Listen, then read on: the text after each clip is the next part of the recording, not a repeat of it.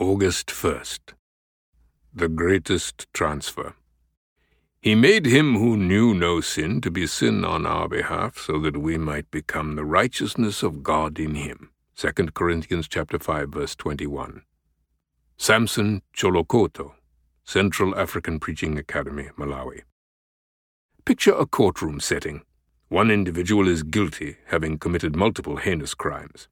A second individual is innocent, having committed no crime. It would be shocking and scandalous to see these two individuals' judicial standing switched. The guilty pronounced innocent and the innocent pronounced guilty, and punished accordingly. Indeed, it is unfathomable and incomprehensible, yet that's a picture of the gospel. Guilty sinners are treated as if they are innocent and righteous. Jesus Christ, however, was treated on the cross as if he sinned, though he never did. A great transfer occurs.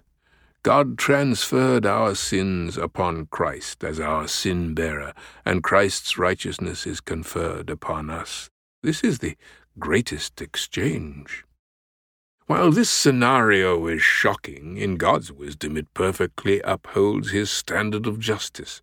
Sin is completely punished as God's wrath was poured out on Christ. God then graciously treats saved sinners as if they lived the perfect life of Christ, all because Christ's righteousness is transferred to them when they place their faith in Christ. This wonderful and glorious transfer and exchange is captured in the word imputation. Our sin was imputed to Christ. The righteousness of Christ is imputed to us. This is what Paul means when he writes 2 Corinthians chapter 5 verse 21. This gift of Christ's righteousness only comes to those who have trusted in Christ for salvation. Have you placed your faith wholly and exclusively on him? If so, Rejoice today with Jeremiah and praise the Lord our righteousness. Jeremiah chapter 23, verse 6. Thank you for listening to Declaring His Glory Among the Nations, daily scripture meditations from pastors around the world.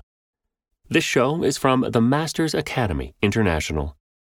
If you like this podcast, please subscribe and leave a review on your favorite podcast app.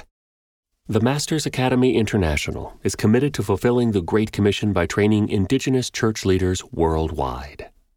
For more information and to learn how to get involved, visit www.tmai.org.